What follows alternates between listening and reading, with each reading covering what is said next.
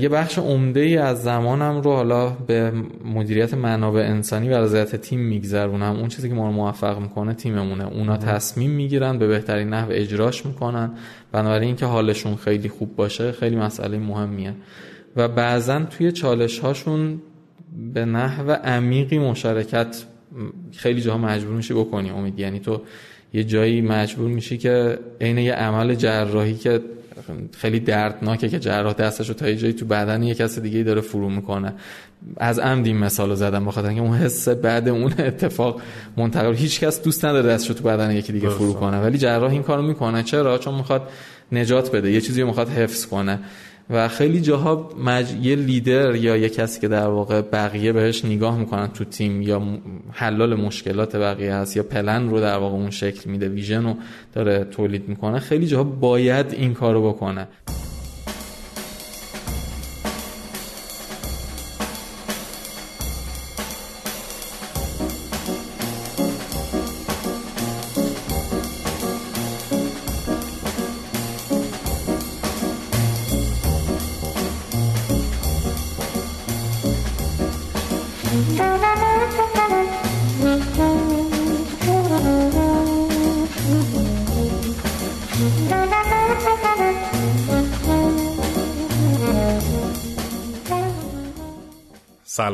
من امید اخوانم و اینجا پادکست ده صبح پادکستی در حوزه مدیریت کارآفرینی و استارتاپ امروز به قسمت 23 از فصل 3 پادکست گوش میدیم. فصلی که در ماره فراز و نشیب کارآفرینا و خلاصه داستانهای کارآفرینی و مسیر شغلی اونا هست.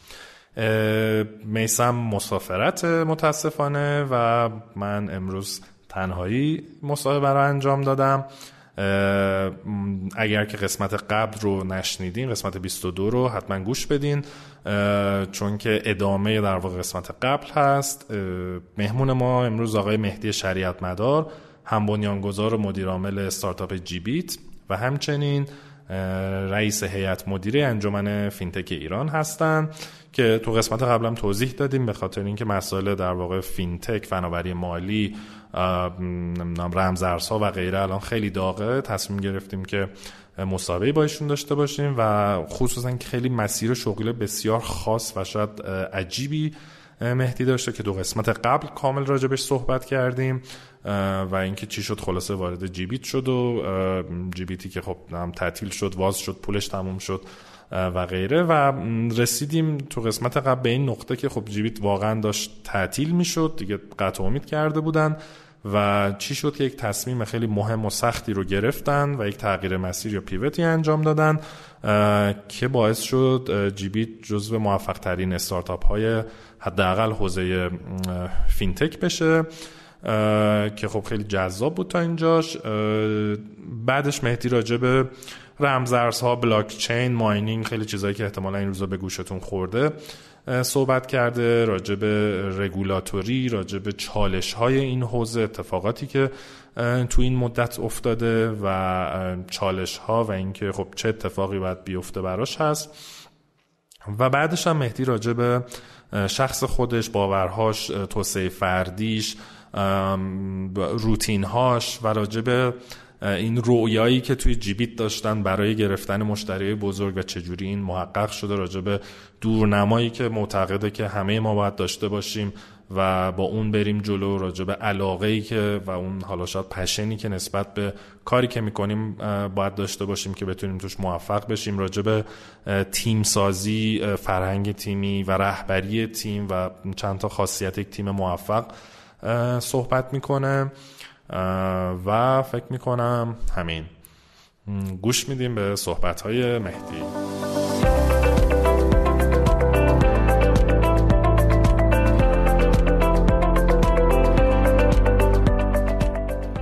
حامی این قسمت از پادکست ده صبح اسمارتاپه. اسمارتاپ از فعالترین سرمایه گذاران خطرپذیره که بنیانگذاراش خودشون تجربه راه اندازی کسب و کار دارن.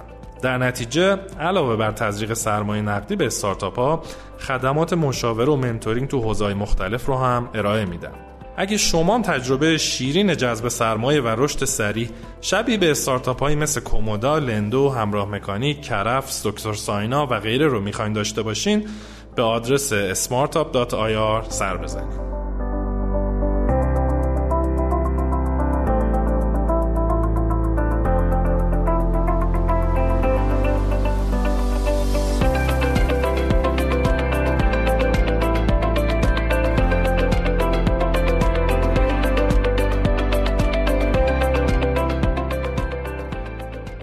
خدمت آقای مهدی شریعت مدار هستیم. هم بنیانگذار مدیر عامل استارتاپ جیبیت و رئیس هیئت مدیره انجمن فینتک. مهدی جون خوش اومدیم مجدد. ما تو قسمت قبل داشتیم راجع به جیبیت صحبت می‌کردیم و رسیدیم به یک تصمیم خیلی مهم که قرار شد اول این قسمت راجع صحبت کنیم. آره تصمیم خیلی مهم تصمیم تاریخی بود در واقع برای ما. ببین این تصمیمه تو این شرایط بود اگه بخوام توصیفش کنم ما تقریبا با شرکت فیروزه که مشاور ما تو حوزه سرمایه گذاری بود هر نقطه ای رو که تو فکر کنی که می‌شد ازش جذب سرمایه کرد رفته بودیم توی ایران. و دیگه جایی نمونده بود که بدون مثلا وضعیت والویشن ما چجوری و چقدر پول می‌خوایم و می‌خوایم چیکار بکنیم و حتی یه سفر چین رفتیم که یه ماه اونجا موندیم با سباستیان و جکی تقریبا میشه گفت جلسات خیلی زیادی داشتیم واسه جذب سرمایه و الحمدلله موفق نبود. این خیلی اتفاق خوب بود.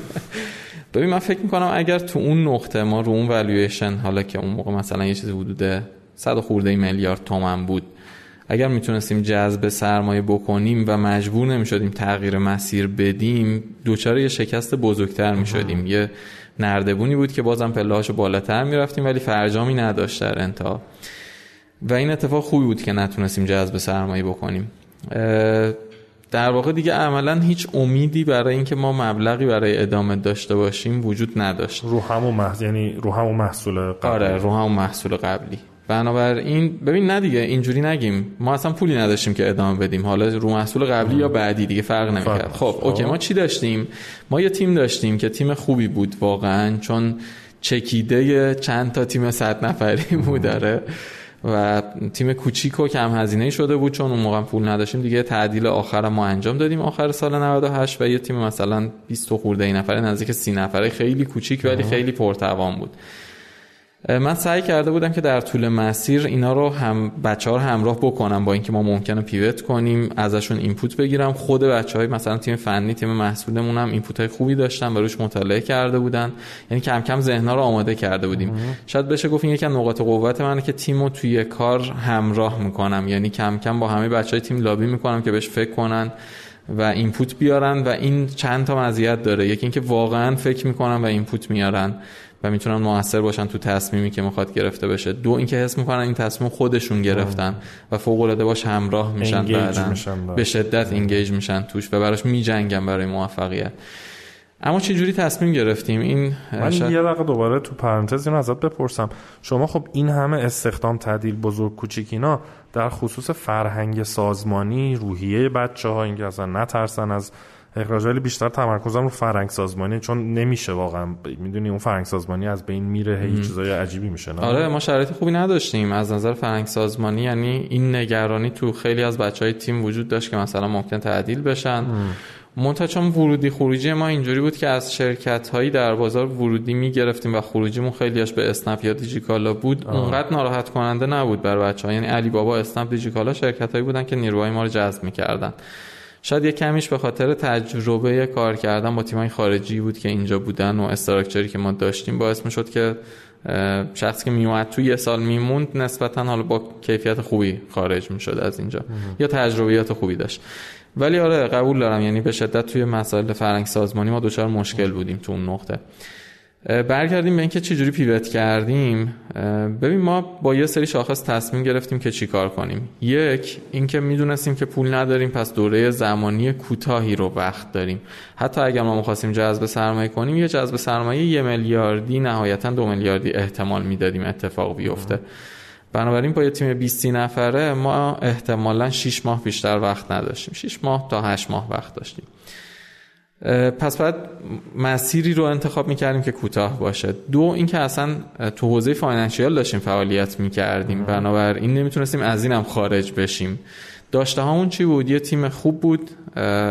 تجربه بود که تو این مدت کسب کرده بودیم و شناختی بود که نسبت به بازار داشتیم. یه مقداری trend ش رو میشناختیم. تصمیم گرفتیم به دلیل کاملا این شاخص زمان اینجا تعیین کننده بود. ما تصمیم گرفتیم که از حوزه B2C pivot کنیم به حوزه B2B خدمات مالی برای کسب و کارها. و اولش هم دیدمون انقدر شفاف نبود که کدوم segment از کسب و کارها رو ما می‌خوایم target کنیم. بعد از ولی بعد از دو سه ماه فعالیت و بحث به این نتیجه رسیدیم که ما صرفا رو کسب و کارهای بزرگ می‌خوایم کار کنیم. یعنی چیزی که تا این نقطه تو ایران خیلی تو استارتاپ ها حداقل وجود نداشت. ما یه شرکتی شدیم که خدمات مالی میده به کسب و کارهای بزرگ. بازار هدفتون کسب و کارهای بزرگ حالا بیشتر تو زمینه فناورینان یا نه یا هر شرکتی می‌تونه کسب و کارهای بزرگ آنلاین. آره, آره برای همین محدود میشن به حوزه فناوری بخش بزرگیشون. خب. و این شد تارگت ما. برای اینکه این تصمیم شروع در واقع به صورت نهایی اتفاق بیفته اتفاقات خیلی زیادی رقم خورد شاید جزئیاتش نیاز نباشه اینجا بگیم ولی مهمترینش این بود که ما چجوری با استیک قبلی تعامل کنیم. زینفا. آره با زینفان قبلی. یکی از مهمترین مسائل این بود که دید من این بود که یه تیم خوب می‌تونه با تداوم تیم خوب یعنی چی؟ یعنی کسی که می‌تونه یه کار رو اجرا کنه. یه شاخص خیلی مهم برای موفقیت اجراست اجرای پرقدرت. می‌تونه با تداوم که به نظر من شاخص دوم موفقیته و با قابلیت تصمیم گیری خوبی. تصمیم گیری خوبی یعنی چی؟ یعنی بتونه هدف و مارکت درست رو انتخاب کنه بتونه در واقع تصمیم بگیره که چقدر پول دارم پس چقدر زمان دارم. دائم باید این کار رو این تیم بتونه انجام بده. این می‌تونه موفق باشه. ما اینو داشتیم و من تقریبا مطمئن بودم که حتی اگه تصمیم اولیه‌مون اشتباه باشه می‌تونیم سریع جبرانش کنیم. بنابراین بعد از اینکه نتونستیم جذب سرمایه کنیم من تصمیم گرفتم که پول قرض کنیم. این خیلی کار سختی بود چون که من نمی‌تونستم پس بدم قطعا اون پولو اگر که ما قرض می‌کردیم. اینجا یه اتفاق خیلی خوب افتاد و پدر حسین نبوی اعلام آمادگی کرد که به ما پول بده. حتی نگفت قرض میدم. گفت اوکی من حاضرم که مثلا دو میلیارد تومان بزنم ولی باهاتون شریک بشم. و خب ما هم accept کردیم طبیعتا و این اتفاق شروع شد شبیه یک angel investor. آره کاملا. و آدم خاصیه. ببین پدر حسین نبوی جز آدماییه که با امید به خدا invest می‌کنه به نظر خیلی اصلا detail رو بررسی نکرد. گفت خب اوکی. شما تیم خوبی هستید و به نظر من می‌تونید موفق باشید حتما. من دو تومن بهتون میدم. چقدر جالب. منو یاد خیلی اوایل استارتاپ ها میندازه که میگن از اون 3F هست friends و فامیلی و سومش یادم نیست ولی خلاصه از دوروبری یا پول جمع آره شروع کنن شما بعد از این همه رفتن و اون همه سرمایه و اون همه زینف و اینا دوباره برگشتیم این نقطه. چقدر جالب. دقیقا. آره. ببین ما تو نقطه بودیم که 3.5 میلیون دلار رو سوزونده بودیم و قطعا کسی و دستاوردی نداشت و قطعا هیچ کس وقتی به این نقش نگاه می‌کرد حاضر نمی‌شد که پول بذاره روی این بیزینسه و خب اون آدم خاصی بود و رو اون نقطه حاضر شد که رو ما پول بذاره. ما فکر می‌کنم تو اون نقطه 20 درصد از شرکت رو به ایشون واگذار کردیم و یه مذاکره خیلی جدی من با founder های قدیمی داشتم که سهامشون رو کم بکنن تا در واقع بچه های تیم بتونن سهام بگیرن. یعنی رقیق بشه سهام آره سهامشون رقیق بشه. که حالا به قول آقای نقی فورفر که یکی از اساتید حوزه فینتک تقریبا 20 سال تو این حوزه فعالیت می‌کنه میگه جزء موفق ترین pivot های ایران هستید شما. به این دلیل که ما اونجا سهام رو قانعشون کردیم که رقیق کنن و اونا هم 20 درصدی شدن. یعنی ما دو تا سهام دار 20 درصدی داشتیم و 60 درصد سهام بین بچه ها تقسیم شده بود. البته خود اونام دایلوت کردن هم دیگر یعنی آقای نووی که وارد شد 20 درصد قبلی رو دایلوت کرد. بنابراین یه کمی کمتر از 40 درصد بودن در مجموع اونا. و این نقطه شروع ما بود. که این چه ماه و سالی 99 دیگه. ببین ما از این یه تیف بوده دیگه. ما از اواخر 98 یعنی از انتهای تابستان 98 حس کردیم که یا باید تعطیل کنیم یا پیوت کنیم. و بچه های مثلا تیم فنی محصولمون روی این که مثلا اگه زیر ساخت چینیمون وجود نداشته باشه چیکار کنیم research کرده بودن. منتها ما آمادگی کامل رو نداشتیم یعنی مطمئن نبودیم. تقریبا می‌تونم بگم توی پاییز این تصمیم قطعی شد که این کار رو انجام بدیم و دیگه پولمون هم داشت تموم می‌شد. و توی زمستان ما پول اون تموم شده بود و ماها تقریبا از انتهای زمستون دیگه سه چهار ماه آدم اصلی ها دیگه حقوق نگرفتن. یعنی حقوقا صفر شد تا زمانی که ما دوباره پول آره جذب دوباره پول جذب کردیم آره. خب این دفعه چجوری پول جذب کردیم؟ آره. نه دوباره پول جذب کردن اون پولی بود که آقای نووی گذاشت. یعنی ما دو میلیارد تومن دریافت کردیم برای اینکه بتونیم یک کسب و کار در حوزه بی تو بی توسعه بدیم. توسعه زیر ساخت به ما دیگه نمی‌تونستیم به چینی پول بدیم. طبیعتا چینی هم خارج شدن اون شرکت تکنولوژی چینی و یه توسعه زیر ساخت ایرانی داشتیم که انتهای توی زمستون اتفاق افتاد. ما اردی بهشت یه محصول B2B یعنی پلتفرم پرداخت و مالی B2B رو با امکانات خیلی اولیه launch کردیم. و اولین مشتری ما حالا نمی‌خوام از سایتش اسم بیارم یه آدمی بود که روزی 500 تا تراکنش داشت. خیلی براش مهم بود که ارزون باشه. ما بهش گفتیم اوکی تو بیا استفاده کن ما صفر تومن اصلا هیچی ازت نمی‌گیریم. اون اومد استفاده که خیلی هم چالش داشتیم ولی خیلی سمج بود خیلی خوب بود این اتفاق. یعنی وایساده بود و می‌خواست استفاده کنه از محصول. صرفا به خاطر اینکه مجانی بهش سرویس می‌دادیم. بنابراین ما تو این نقطه اولین در واقع سافت لانچمون بود و یه نفر واقع به صورت واقعی داشت از محصول اون استفاده می‌کرد. داره بچه ببین از اینجا به بعدش واقعا برای خودم خیلی جذابه. این بازه زمانی بازه ای بود که فوق العاده منظم ما رفتار کردیم یعنی و فوق العاده هدفمند با target های خیلی دقیق. هر روز صبح شاید صبح زود من میومدم اینجا حتما یک ساعت دو ساعت فضای فکر رو داشتم. برای اینکه دقیقا انتخاب کنیم چه قدمایی برمیداریم کدوم قسمت از بازار رو approach می‌کنیم. ما اولین قسمتی که تو بازار approach کردیم قسمتی بود که حس کردیم trend و رشد خیلی خوبی خواهد داشت. اونم حوزه رمز ارز بود. و نکته اصلی این بود که اونا نمی‌تونستن از PSP یا بانک ها مستقیما سرویس بگیرن. برای همین خیلی سهل الوصول بودن برای ما. یعنی راحت می‌تونستیم باشون کار کنیم. دومین قسمت اکوسیستم استارتاپی بود که حالا اسنپ دیجیکالا اینا توش بودن. و واقعا من باورم نمی‌شد. یعنی من خیلی وقتا ابتدای سال 99 به بچه‌ها می‌گفتم که اسنپ مشتری ما خواهد شد. بعد حالا نمی‌دونم بچه ها واقعا باور می‌کردن این حرف منو یا نه. من خودم مثلا 80 درصد باور داشتم. بهش واقعا 20 درصد فکر می‌کردم نمیشه. و مطمئنم که خیلی از بچه ها باور نمی‌کردن اصلا این اتفاق بیفته.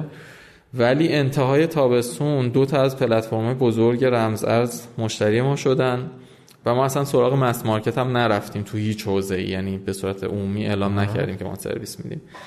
تقریبا می‌تونم بگم ما از ابتدا تا انتهای تابستون به نقطه سر به سر رسیدیم. یعنی سه ماهه.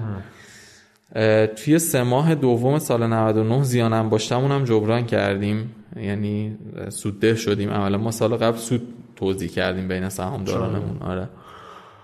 و توی سه ماهه سوم یعنی آخرای سال ما قراردادمون رو با اسنپ و دیجیکالا هم امضا کردیم. یعنی توی اکوسیستم استارتاپی هم دوتا first player market رو در واقع باشون deal کردیم. البته deal ما با اسنپ اینجوری نبود که مذاکره کنیم و بشود. واقعا یک سال تمام رفتیم و اومدیم و مذاکره کردیم تا به این نقطه رسید و اینقدر عدد value اون سرویس برای اونا داشت که حاضر شدم برون سفاریش کنم به یه استارتاپ دیگه چون راکت معمولا اینجوری کار نمی‌کنه. آره. اگه تصویر حالا انتهای 1400 رو بخوام براتون انتهای 1399 ابتدای 1400 رو بخوام بگم ما تو اون نقطه بزرگترین پلتفرم خصوصی از نظر گردش بودیم. از نظر تعداد تراکنش شک دارم. ولی فکر می‌کنم که بودیم. تقریبا می‌تونم بگم که ما دو هزار هزار میلیارد ریال تو این بازه زمانی گردش داشتیم. یعنی دیویس هزار میلیارد تومن که برای پلتفرم خصوصی عدد خیلی بزرگه. آره. طبیعتا چالش امنیتی خیلی زیادی بر ما ایجاد کرد. اصلا دیگه آخرای سال 99 ما درگیری مسائلی شدیم که باورمون نمی‌شد. و موفقیت خیلی بزرگی هم بود. یه روزایی رو ما داشتیم که 500 هزار ریکوست رو پاسخ می‌دادیم در طول روز و عملا حتی شاید ما آمادگی برای همچین اسکیلی رو نداشتیم.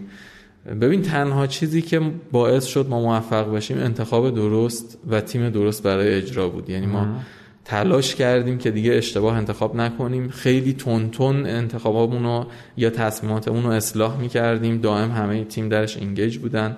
اینا خیلی کمک کرد که بتونیم موفق بشیم. و اون تیم تا حدودی موندن دیگه. آره اون مثلا سی نفر اینا که گفتی الان هم هستن. کاملا فیکس موندن اون تیم. یعنی شاید یک نفر از ما جدا شد. اونم خیلی سخت که حالا سی تی یه بخشی از اسنپ شد. سی فینتک اسنپ شد. در واقع جزء در واقع سهامدارای خوب ما هم بود ولی به خاطر حال مسائلی از هم جدا شد. بعد داشتیم می‌گفتی که این برنامه ریزی خیلی تو این تیکه دوم دقیق بود و اینا. خب این به حال همیشه داستانی هست خیلی هم میگه آقا استارتاپ اصلا نباید برنامه ریزی شو باید بری جلو بری تو دل کار و حالا بعضی خود میگن که باید آزمایش و اینا بکنی بعضی همون هم نمی‌کنن. بعضی دیگه میگن که نه اتفاقا باید business plan داشته باشی برنامه ریزی کنی. اینا اینو چجوری می‌بینی با کل این تجربه برنامه ریزی اصلا از جنس strategic planning یا business plan نبود. اصلا این شکلی نبود. خب. یه تیمی بود که به صورت dynamic دائم رصد می‌کرد که کدوم قسمت از بازار چقدر total addressable market برای ما داره؟ کدوم segment و اینکه چقدر possible ه که ما تو اون segment عدد value جدی ایجاد کنیم به نحوی که business تصمیم بگیره منتقل بشه رو پلتفرم ما. خب. بنابراین ما همیشه یه تیمی داشتیم که داشته میسنجیده که کدوم قسمت از بازار رو target کنم. یعنی market size چقدر چقدرش addressable برا من و من چه عدد value ی می‌تونم براش ایجاد کنم.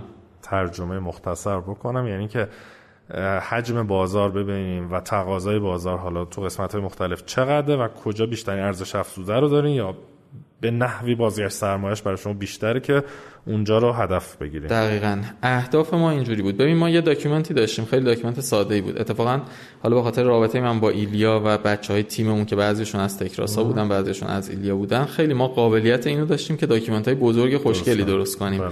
اصلا این کار نمی‌کردیم. به شدت من از این جلوگیری می‌کردم. همیشه ما دنبال این بودیم که سه کار اصلی که باید انجام بدیم چیه؟ سه ریسک بزرگی که باید کاورش کنیم چیه؟ خیلی ساده بود همه چیز. مثل اینکه چشماتو در واقع خیلی باریک کنی و به تصویر روبروت نگاه کنی تا جزئیات زیادی رو ازش نبینی. ولی کلیات رو خیلی دقیق در موردش تصمیم می‌گرفتیم. بنابراین آره planning همیشگی بود دقیق بود یعنی ما عمیق می‌شدیم و تصمیم می‌گرفتیم. ولی اینجوری نبود که document مفصلی باشه. نه یه document ی بود که تند تند update می‌شد. خب خیلی هم عالی خیلی برا خود منم. جذاب بود. حالا کلیاتشو می‌دونستم ولی این هم بالا پایینش خیلی جذاب بود. من می‌خوام حالا خود خلاصه سویچ کنیم بریم رو بخش فینتک و بهم بگو اصلا انجمن فینتک خیلی خلاصه. کارش چیه و چی شد اصلا رفتی اونجا؟ انجمن فینتک انجمن صنفی کارفرماییه و مهمترین دلیل و انگیزه شخصی من حداقل برای اینکه تو این انجمن نقش گرفتم و سعی کردم فعالیت جدی داشته باشم این هست که توی حوزه فینتک نه فقط در ایران تو همه کشورها به خاطر اینکه حوزه مالی یکی از ابزارهای قدرت اصلی حاکمیت ها هست مشکلات جدی regulation وجود داره و نهاد حاکمیت بعضا نمی‌ذاره این حوزه ها خوب رشد کنن به خاطر اینکه ابزار قدرتش هست. تا زمانی که در واقع به یه تعاملی با اون بخش می‌رسه. بنابراین اگر ما می‌خواستیم تو این حوزه فعالیت بکنیم لاجرم چاره ای نداشتیم جز اینکه کار صنفی انجام بدیم.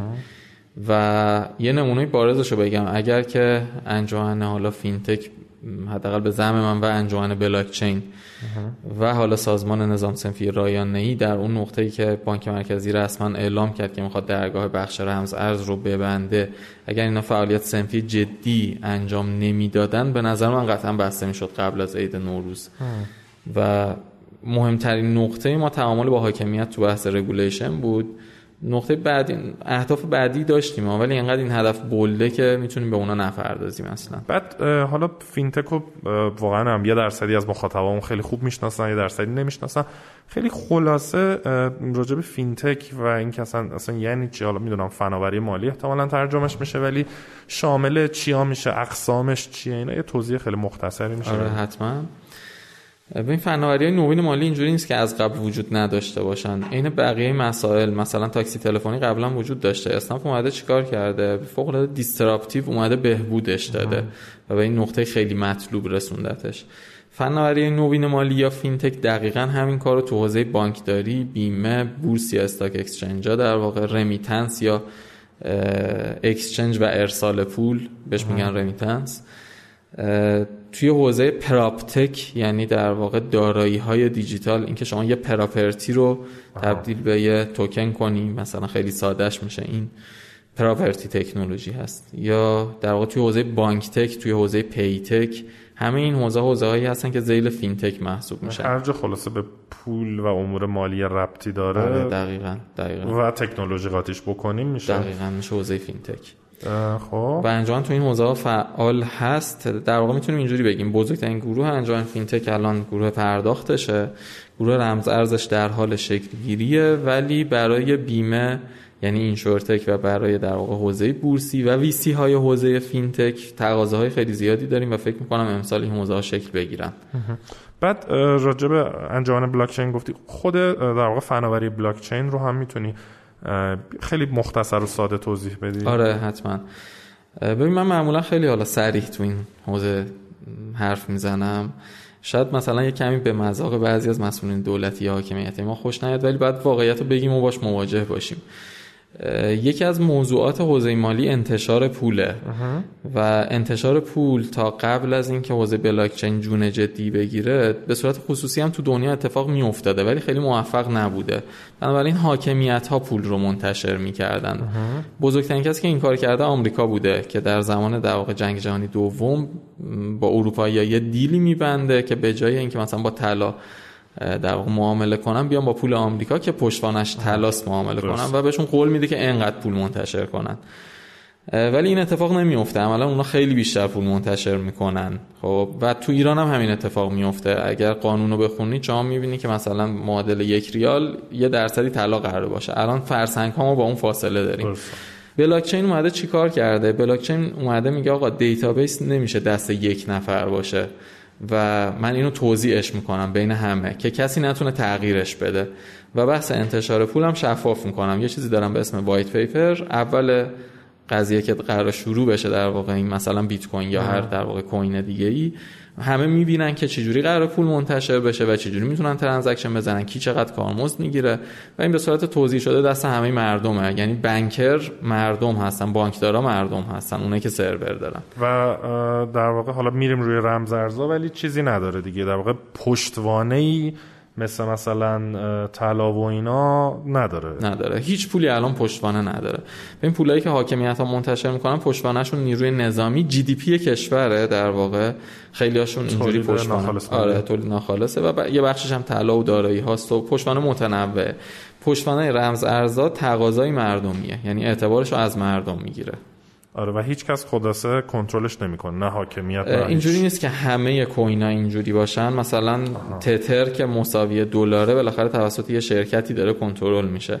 اما بیت کوین که حالا به عنوان مادر یا گاد یا پادشاه بقیه کوین در واقع شناخته میشه نه توسط هیچ کس کنترل نمیشه نه حالا ممکنه یه توهمی وجود داشته باشه که اینو مثلا آمریکا شاید درست کرده آره. آره اگرم باشه من همیشه میگم میگم اگه ما شک داریم که مثلا بیت کوین یا شبکه بلاک چین و آمریکا یا اسرائیل درست کرده ولی مطمئنیم که سویفت و اونا درست کردن. این خیلی نکته مهمیه. پس اگه قرار باشه از یکیش استفاده نکنیم بعد از سویفت استفاده نکنیم. آره.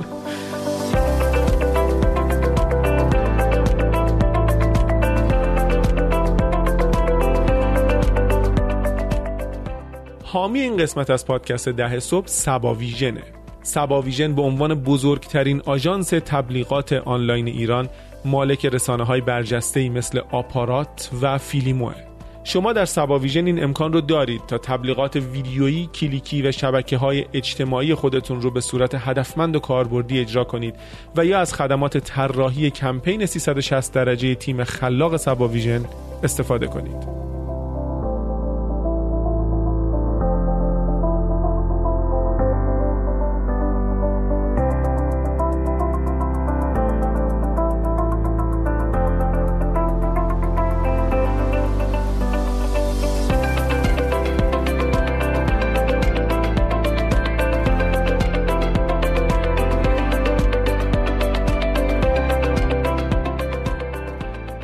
در واقع بحث رمزارزها و بلاک چین و توکن ها و NFT و خیلی چیزایی که شاید این روزا میشنویم خب خیلی بحث گسترده خودش چندین پادکست به نظرم میشه تنها ما اینجا واردش نمیشیم و دوستان می‌تونن در واقع محتواش رو جاهای دیگه پیدا بکنن. من فقط راجع به ماینینگ می‌خواستم سوال کنم که این هم باز یه توضیحی برای مخاطبا بده که وقتی اصلا صحبت ماینینگ میشه چیه و آیا این واقعا به نظر تو روی برق و مسائل برقی که الان حداقل تو تهران پیش اومده تاثیر داره یا نه؟ ببین راجع ماینینگ من اینجوری توضیح بدم که بالاخره بانکداری زیرساخت نیاز داره. وقتی شما داری راجع به انتقال ارزش یا پول صحبت می‌کنی باید زیرساخت فنی داشته باشی. به خصوص وقتی تو فضای دیجیتال داره اتفاق میفته و شبکه ملی بانکداری ما نمی‌دونم که کمتر از اون چیزی که حالا بیت کوین داره تو ایران برق مصرف می‌کنه. برق مصرف می‌کنه یا بیشتر؟ من حس می‌کنم بیشتر برق مصرف می‌کنه. این که فکر کنیم که مثلا این که برق رفت توی مثلا ماه قبل برق نداشتن چند تا از شهرها اینا به خاطر ماین بوده نه اصلا اینجوری نیست. شبکه برق ما توسعه خوبی تو سالهای گذشته پیدا نکرده. چیزی کمتر از یک درصد از برق تو این حوزه به صورت رسمی و غیر رسمی داره استفاده میشه. بنابراین ما اگه نیم درصد برق کم داشته باشیم اینقدر قطعی نخواهیم داشت. یعنی اون جبران نمی‌تونه بکنه اون رو. اما اینکه اصلا ماینینگ چیکار هست؟ چه عملیاتی داره انجام میشه. ببین تراکنش رو یه جایی باید ثبت کرد. توی دفتر کلی توی database ی باید ذخیرش کرد. و چون که شبکه های بلاک چینی decentralized هستن یعنی database نزد هزاران هزار سرور داره نگه غیر متمرکزه. به صورت غیر متمرکزه آره. بنابراین یه سری سرور باید روشن باشن که بتونن اینا رو ذخیره کنن. یه فرایند دیگه ای هم اتفاق میفته اونم اینه که در واقع رمزنگاری میشه. علاوه بر اینکه نگهداری میشه رمزنگاری میشه. یعنی چی؟ مثل دفتری میمونه که وقتی یه ورقش رو پر می‌کنی بعد پلمپ بشه در نهایت. و اینا این ورقا روی همدیگه قرار می‌گیرن و به شدت امنیت و شفافیتشون بالاست. یعنی تو از الان می‌تونی ببینی از ابتدای راه اندازی شبکه چه تراکنش های انجام شده کی به کی چقدر پول داده و هیچ کس نمی‌تونه دیگه درش تغییر بده. این خیلی مسئله مهمیه. پس این سرورها زیرساخت های سخت افزاری هستند که شبکه بلاکچین روشون سواره. اونایی که راش میندازن مثل کسایی هستن که واسه بانک سرور راه میندازن و نگهداری می‌کنن و کارمزدشون هم مستقیم دارن از شبکه می‌گیرن. به اینا میگم miner. کارشون چیه؟ کار اصلیشون تایید تراکنش هاست. بهش میگم proof of work یعنی کار می‌کنه پردازش انجام میده تا اینکه یه تراکنش تایید بشه. مدل های جدیدی هم به وجود اومده. مثلا بهش میگم proof of stake تو یه بخشی از مثلا اتریوم تو stake می‌کنی یا جا یعنی نگهداریش می‌کنی یا به وثیقه می‌ذاری. بابت اینکه بتونی یه node تایید کننده تراکنش ها در شبکه بشی. اونجا دیگه برق مصرف نمیشه اینقدر. تو در واقع با پولت داری تضمین می‌کنی که این تراکنش ها تایید بشن. خیلی ساده بخوایم بگیم یعنی اگر که ما بگیم یکی داره ماین می‌کنه معنیش اینه که یک حالا کامپیوتری رو در واقع در اختیار شبکه بلاکچین گذاشته که یک سری محاسبات و کارهایی که لازمه تو این شبکه انجام بشه بخشش داره تو این کامپیوترها انجام میشه یا همش عملا داره کلش داره تو, این انجام میشه و این دستگاه برق زیادی مصرف می‌کنه و قاعدتا چون به نسبت برق تو ایران ارزونه خیلی در واقع شاید یه جورایی به صرف یا سوداوری که ماینینگ زیاد اینجا اتفاق میفته و اون به ازای این ماینینگ آدما یه بخش بیت کوین می‌گیرن یا حالا آره کارمزد می‌گیرن. در واقع اینا تامین کننده زیر ساخت های سخت افزاری شبکه بیت کوین یا حالا هر چیزی که دارن ماین می‌کنن هستن و بابتش کارمزد می‌گیرن آره. بعد خیلی هم کوتاه می‌دونم تو با در واقع انواع و اقسام نهادهای حاکمیتی امنیتی مالی دولتی خصوصی اینا درگیر بودی؟ حالا درگیر نکرد دعوا داشتی به معنی اینکه واقعا رفتی چرا دوام داشتی؟ خب منظورم این بود که خلاصه کلی باشون رفت آمد می‌دونم داشتی صحبت کردی و به حالا به خاطر هم انجمن هم جیبیت. چه جوری می‌بینی الان فضا رو واقعا؟ چیا حل شده؟ چه چالش های مهمی مونده؟ دید چه جوری الان؟ ببین ما من اسمش حالا اینجوری بیانش می‌کنم. ما نسل دوم استارتاپ های ایرانی هستیم. یه تفاوت عمده داریم. اینه که خیلی ایرانی هستیم. یعنی اون لکه خارجی بودن به ماها دیگه این نسل دومیه نمیچسبه. چون که بچه های حالا نمیگم مثلا اونقدر مثلا در واقع عمیق معتقد فلانه. نه انواع اقسام دارن ولی از دسته های مختلف ولی خیلی به ایران وابستن. یعنی خیلی دلبسته ایران هستن این گروه دومی که دارن اینجا کار می‌کنن. خیلی هاشون می‌تونستن از ایران برن. خیلی هاشون خروجی های خیلی خوب دانشگاه شریف شهید بهشتی و دانشگاه خوب ایرانن. ولی دوست داشتن که اینجا بمونن کار کنن. خب بنابراین افروش حاکمیت نسبت به ما شاید افروش تقابلی مثل اون گروه اول نباشه که حالا خارجی بودن. یا بخششون مثلا این سوال به وجود میومد که آقا یا اینا نیت های غیر خیری مثلا دارن یا نه؟ در مورد ما این سوال وجود نداره و این اتفاق خوبیه. اما اینکه آیا ما مفید هستیم در کل مضر هستیم overally داریم در واقع به صورت کلی چقدر داریم ریسک ایجاد می‌کنیم اینا خیلی سوالات مهمیه. چون کارهای بزرگی شاید دیده نمیشه ولی کارهای بزرگی اتفاق افتاده. گردش این اکوسیستم fintech ایران به شدت بزرگتر از کسب و کارهای بزرگ اینترنتی مثل علی بابا، دیجیکالا، اسنپ بوده و این خیلی توجه به خودش جلب کرده. اگه انتهای سال قبل تا الان رو ما نگاه کنیم یعنی انتهای 99 تا امروز می‌بینیم که بانک مرکزی برای لنتکا نامه زده به و گفته اینا ممنوعن. بیمه مرکزی برای بیمه ها مثل مثلا اسکی بیمی تو بیمه بازار رسما نامه زده گفته به کارگزاری که آقا با اینا کار نکنید. رمز ارز رو می‌بینیم که هم رئیس مجلس راجبش حرف زده هم رئیس بانک مرکزی گفته میبندیم. حالا بعد رفتار بالغانه تری هم حاکمیت داره نشون میده نسبت ولی بعد بسته نشده. بنابراین اگه فضا رو نگاه کنیم تقریبا شبیه فضایی که اگه خاطرت باشه اسنپ یه مدتی جلوی مجلس مثلا تظاهرات بله می‌شد بله. می‌گفتن اسنپ آمریکایی. الان این فضا رو ولی با عمق بیشتری از ریسک ما داریم تجربه می‌کنیم. ببین حاکمیت ما آماده برای regulation یا تنظیمگری فضاهای dynamic جدید نیست. این یه واقعیته. و می‌تونم بگم اونا آدمای لازم برای انجام این کار ندارن.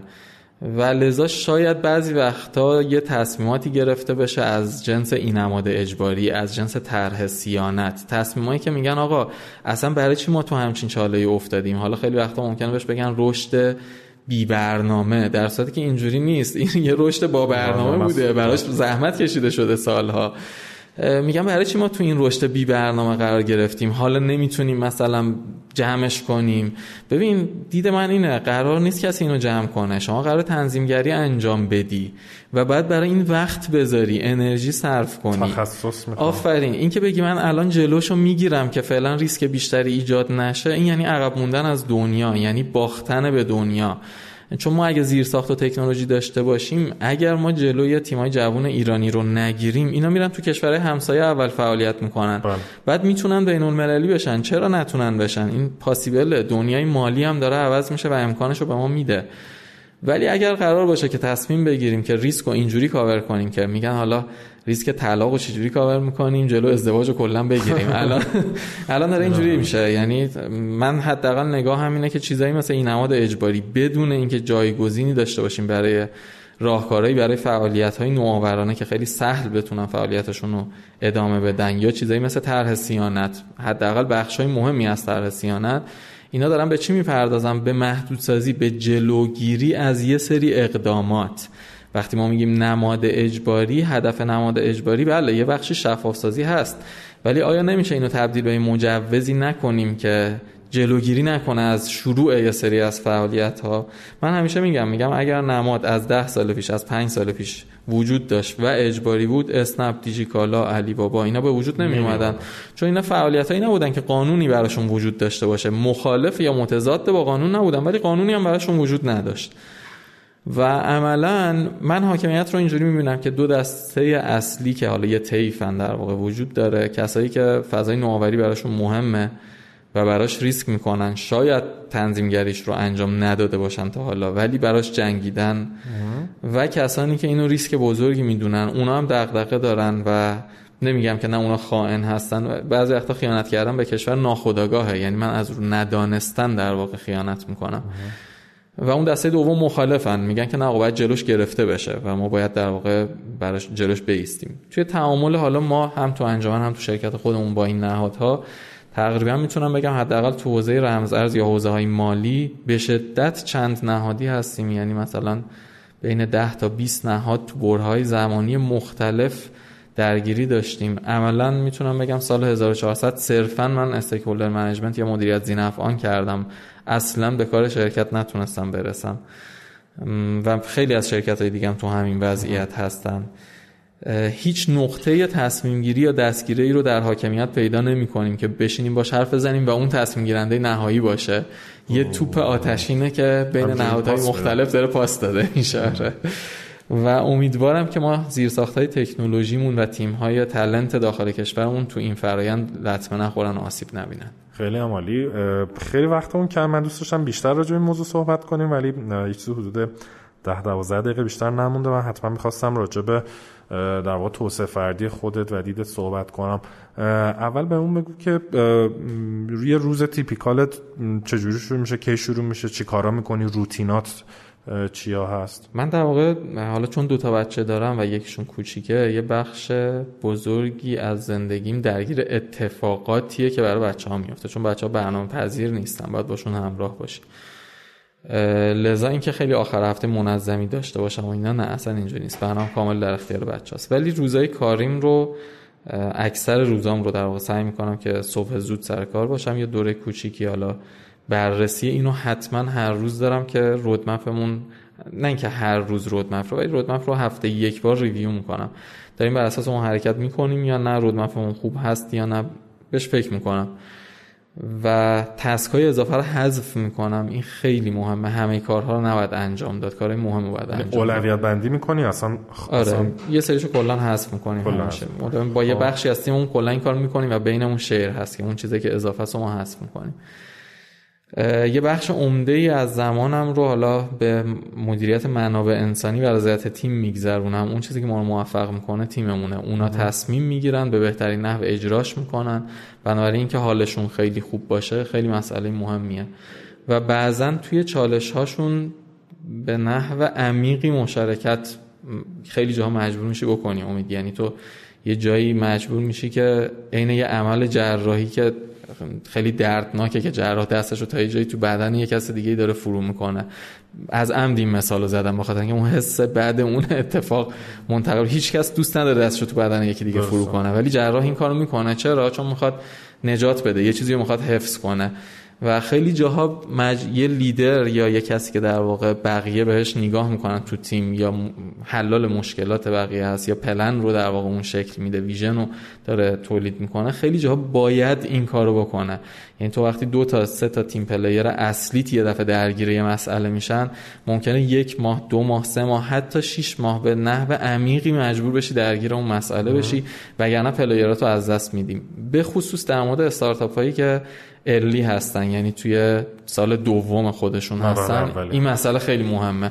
حالا بعد که دیگه بزرگتر میشن اوکی حالا یه نفر میره یه نفر دیگر رو جایگزین می‌کنن. چطور در واقع به حال تو یه تفویض اختیاری داری می‌کنی. خیلی راجع به این صحبت می‌کنی که تیم خودش تصمیم بگیره و این فکر خیلی کم حداقل من دیدم تو ایران که این با خیال راحت این تفویض اختیار بشه. چجوری اعتماد می‌کنی؟ یا چجوری آیا راحتی باهاش که خب تیم یه تصمیمی بگیره و بری جلو؟ مثلا ریسک ریسکش رو چجوری manage می‌کنی؟ ببین وقتی تیمت بهتر از تو تصمیم بگیره خیلی بهتره که اون آره تصمیم چجوری به اون نقطه می‌رسی؟ آره. این نقطه خیلی مهمیه. به نظرم تشکیل تیم و رسوندنش به اون نقطه مهمترین چیزیه که یه استارتاپ نیاز داره برای موفقیت. واقعیتش اینه که case من case خاصه. یعنی شاید همه نتونن این کار بکنم من یه دوره فرصت داشتم که این کار رو انجام بدم و به یه تیم خوب برسم. و این دوره هزینهش به نحوی تأمین شده بوده. مثلا یه زمان یک سال دو ساله در اختیار من بوده. بنابراین اگر کسی بخواد این کارو بکنه شاید قبل از شروع بیزینسش باید مثلا یه دوره زمان اختصاص بده برای اینکه تیمش رو حداقل هسته مرکزی تیمش رو بتونه پیدا کنه. راستش رو بخوای من تیمو پله پله می‌بینم. یعنی میگم یه هسته مرکزی داره یه بقیه ای داره که به خاطر اون هسته مرکزی میان دور اونا جمع میشن. اون هسته مرکزیه یه کتاب میخوندم بازیگر تیمی که فکر کنم یعنی کتاب معروفی هم از خیلی چاپ شده راجع به هسته مرکزی سه تا شاخص داره که شاخص های خیلی خوبیه. یکیش که برای من خیلی جذاب بود و فکر نمی کردم که این شاخص باید جز شاخص های یه فاندر باشه ولع و هرس داشتن بود. یعنی میگفتش که یه فاندر اگه ولع کافی نداشته باشه برای اینکه به دست بیاره هم, هم جایگاه هم پول هم در واقع موفقیت اگه اینو نداشته باشه نمی‌تونه فاندر خوبی باشه. آره. همزمان شاخص دومش فروتنی بود. دو تا شاخص متناقضن ولی اگه جمع بشه اصلا ببین اکسیر جادوییه. اگه تو یه کسی داشته باشی که ولع داشته باشه فروتنی داشته باشه و شاخص سومش هوشمندی بود. یعنی به اندازه کافی هوشمند هم باشه. اصلا این یه چیز جادوییه. چون خیلی می‌خواد خیلی زیاد هوشمندی کافی برای انجام دادنش ولی داره. هست. آره. و در این حال فروتن هم هست. فروتنیش باعث میشه که چه اتفاقی بیفته؟ باعث میشه که تیم اطرافش به شدت و به صورت درونی اینگیج بشن. من دیگه اصلا شاخص کنترلی رو فقط برای اینکه مطمئن بشم خوب دارم حرکت می‌کنم می‌ذارم. اونا همشون خود به خود خوب کار می‌کنن چون این کار رو دوست دارم و بهش دلبستگی کافی رو دارن. یه سوال دیگه هم دارم. مثلا من خودم یکی از چالش هایی که همیشه داشتم تو ایران و با در واقع حالا همه شرکت های مختلفی کار کردم من به نظرم که کلا ما ایرانی توی اجرا و تموم کردن کار ضعف داریم. خب برای این مثلا تو تیمایی که خودت داشتی چی کار کردی که مطمئن بشی تیم واقعا مثل ساعت داره کار می‌کنه کارا رو انجام میدن تموم می‌کنن به deadline میرسونن؟ ببین توی تیمای ما که مستقل هستن ما دو تا تیم مستقل داریم. خب الان زیاد بزرگ نیستیم. یه تیم product مستقل داریم یه تیم فنی مستقل. تو اون قسمت بحث فروش بازاریابی توسعه بازار planning اونو من خودم engage هستم و سهامدارم تو شرکت. توی تیم فنیمون آدم سهامدار داریم و تو تیم محصولمون هم داریم. بنابراین با منافعشون به شدت گره خورده این کار. خب این خیلی مسئله مهمیه. و حتی بچه های از تیم که مثلا الان سهامدار هم نیستن حالا چه ESOP باشه چه سهامدار حالا جدی تر باشه خیلی خوب دیده میشن خیلی خوب تشویق میشن بقیه تیم باشون درگیر هستن مسائلشون فهمیده میشه دقیقا. لذا فکر می‌کنم که engagement خوبی تو همه تیم‌ها هست.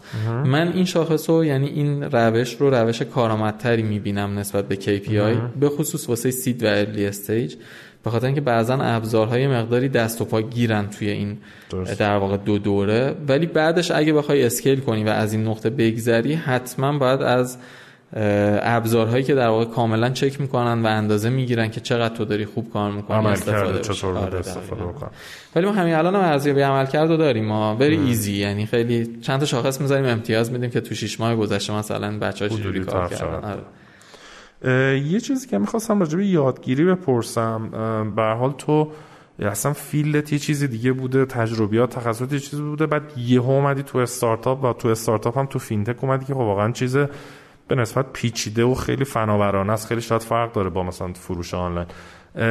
چجوری یاد گرفتی و چجوری انقدر سریع خودتو منطبق کردی با اینها که تو بتونی الان مدیر عامل بشی و بتونی همچین چیزی رو جلو ببری؟ یه ذره از عقبتر جواب بدم. بله. من تو سی سالگی با یه چیزی آشنا شدم به اسم wheel of life یه چیزی حالا به اسم چرخه زندگی. توضیح میده که تو به عنوان یه انسان چه ساحت هایی رو باش درگیری و لاجرم باید بهشون فکر کنی. مثلا میگه آقا کار کسب و کار یا حوزه‌ای که تو باش درگیری. پول محیط زندگی عشق خانواده بله. روابط همه حوزه هایی که تو باش درگیریه رو بهت معرفی می‌کنه. بعد فهمیدم که خب من باید تو اینا برنامه می داشتم و تا حالا نداشتم و واقعا براش برنامه ریزی کردم. یعنی اینکه کجاهای زندگیم نامطلوبه. شاید تو همه جا دستاورد خوبی نداشتم و ولی حداقل می‌دونستم که اوکی این یه حوزه عقب الان باید روش کار کنم. و سعی کردم تعادل خوبی تو این در واقع ایجاد کنم در طول زمان. این مهمترین ابزاری بود که به من خیلی کمک کرد. برای اینکه بدونم از زندگیم چی می‌خوام و چی جوری به دستش بیارم براش پلن کنم. خب. اما اینکه چه جوری در واقع تو این دوره سریع پیشرفت کردم واقعیتش علاقه جادوییه یعنی اگه به حوزه علاقه پیدا کنی خیلی کمکت می‌کنه ولی دو سه تا مشاورم خیلی به من کمک کردن که یکیشون دوست دارم حتما اسمشو بیارم حسن مختاریان هست که در واقع مدیر فنی ارتباط فردا بوده و خیلی از محصولات ارتباط فردا مثل همراه کارت مثل مثلا فینوتک متأثر از حضور این آدم شکل گرفته. حالا اون دوره نیما نامداری هم البته اونجا همزمان بوده. من پنجشنبه با حسن یه جلساتی داشتم که خیلی به من کمک کرد که دید کلی خوب پیدا کنم. ولی اینجوری باید بگم امید من توی دوره اول یعنی تو اون یه سال اول هفته ای تقریبا سه چهار روز جلسات چهار پنج ساعته با آدمایی داشتم که نصف اون روزمو میگذروندم با یه نفری که ازش یاد بگیرم فقط. اصلا ابایی از این نداشتم که سوال کنم بگم من بلد نیستم.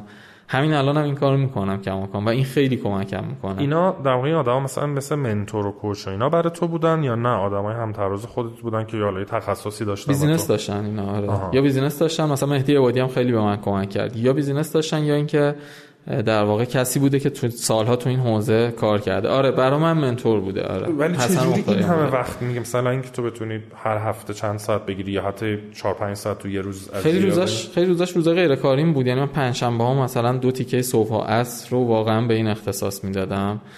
یه روزایی هم تقریبا می‌تونم بگم تو اون دوره اول چون دستمون از نظر مالی بسته نبود ما تو تیممون هم همچین آدمایی داشتیم. یعنی یه کسی بود که فول تایم بود یا مثلا نصف وقتش رو اینجا بود ولی مشاور ما بود. اینا خیلی یعنی در واقع حدس می‌زنم البته یه عالمه حتما خوندی و ویدیو دیدی و همه این داستان ها آره غیر از اونها. خیلی پررنگ بوده استفاده ای که در واقع یادگیری که از آدم ها مستقیم داشته آره دلیلش اینه که وقتی توی حوزه خیلی خاص می‌خوای کار کنی اونقدر data تو در موردش پیدا نمی‌کنی. یعنی به خصوص حوزه business ی مثلا شما برو راجع به neobanking می‌خوای اطلاعات پیدا بله. کنی. یه دونه دو تا document پیدا می‌کنی. اما اینکه من می‌خوام بسم الله الرحمن الرحیم می‌خوام شروع کنم. آره الان می‌خوام neobank بزنم. خب license ش چی میشه؟ اصلا می‌تونم بزنم یا نه؟ اینو نمی‌تونی توی data عمومی نمی‌تونی پیداش کنی. اینو باید از آدمو بپرسی. یا باید در واقع درش درگیر بوده باشی در یک پروژه مشابه. خب من سوال خیلی زیاد دارم ولی متاسفانه وقتمون تموم تقریبا.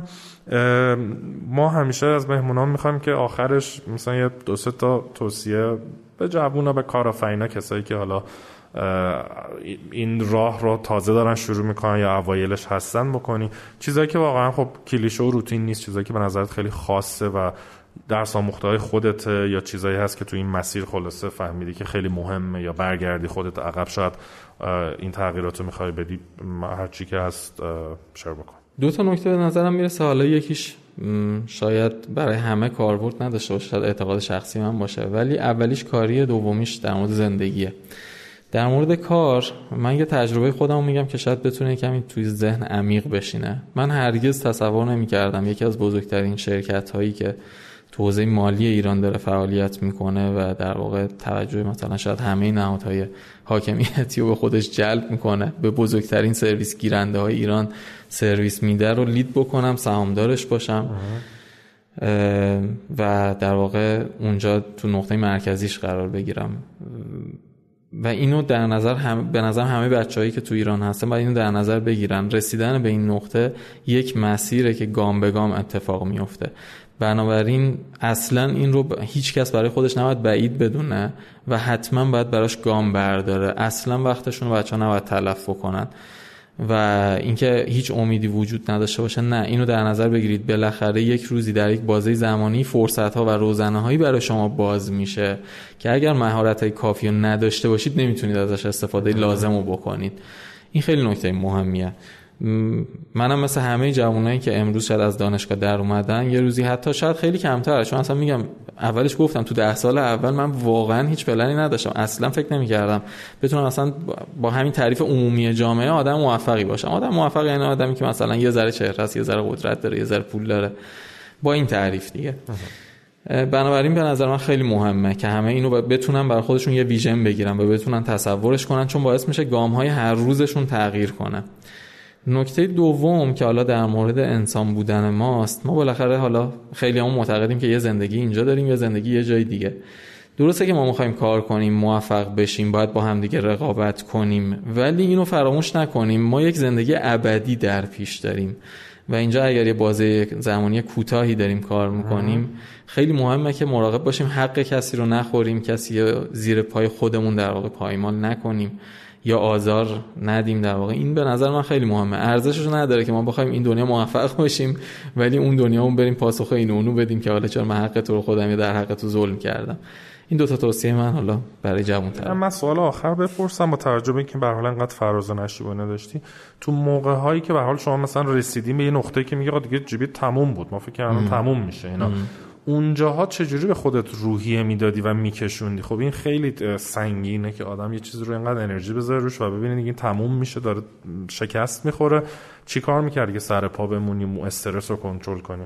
توی کنترل استرس حالا خاصتا این موضوع و اینکه من بتونم امید خودم رو حفظ کنم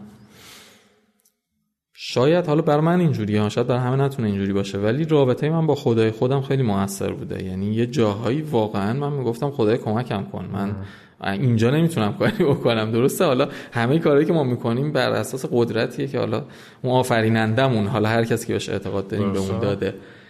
ولی اونجاها واقعا میگم و واقعا حس می‌کنم یه جاهایی یه راههایی که یه کمی در واقع شاید خرق عادت بود یعنی جلوی پامون قرار می‌گرفت. این که مثلا یه نفر دو میلیارد تومن همینجوری سر هیچی اون سال به اندازه مثلا ده میلیارد تومن الان بود اون سال به ما بده این یه اتفاق خاص بود. یعنی من اصلا تصور نمی‌کردم اون پولو بتونیم اونجوری جور کنیم.